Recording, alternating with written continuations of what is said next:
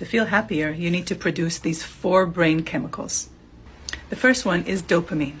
Dopamine is the chemical that gets released when you tick that task off the list, when you complete a task, when you feel purposeful and productive.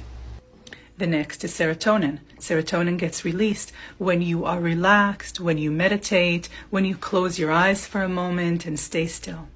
Next, endorphins. Endorphins get released when we exercise, when we dance, when we move our body and release energy.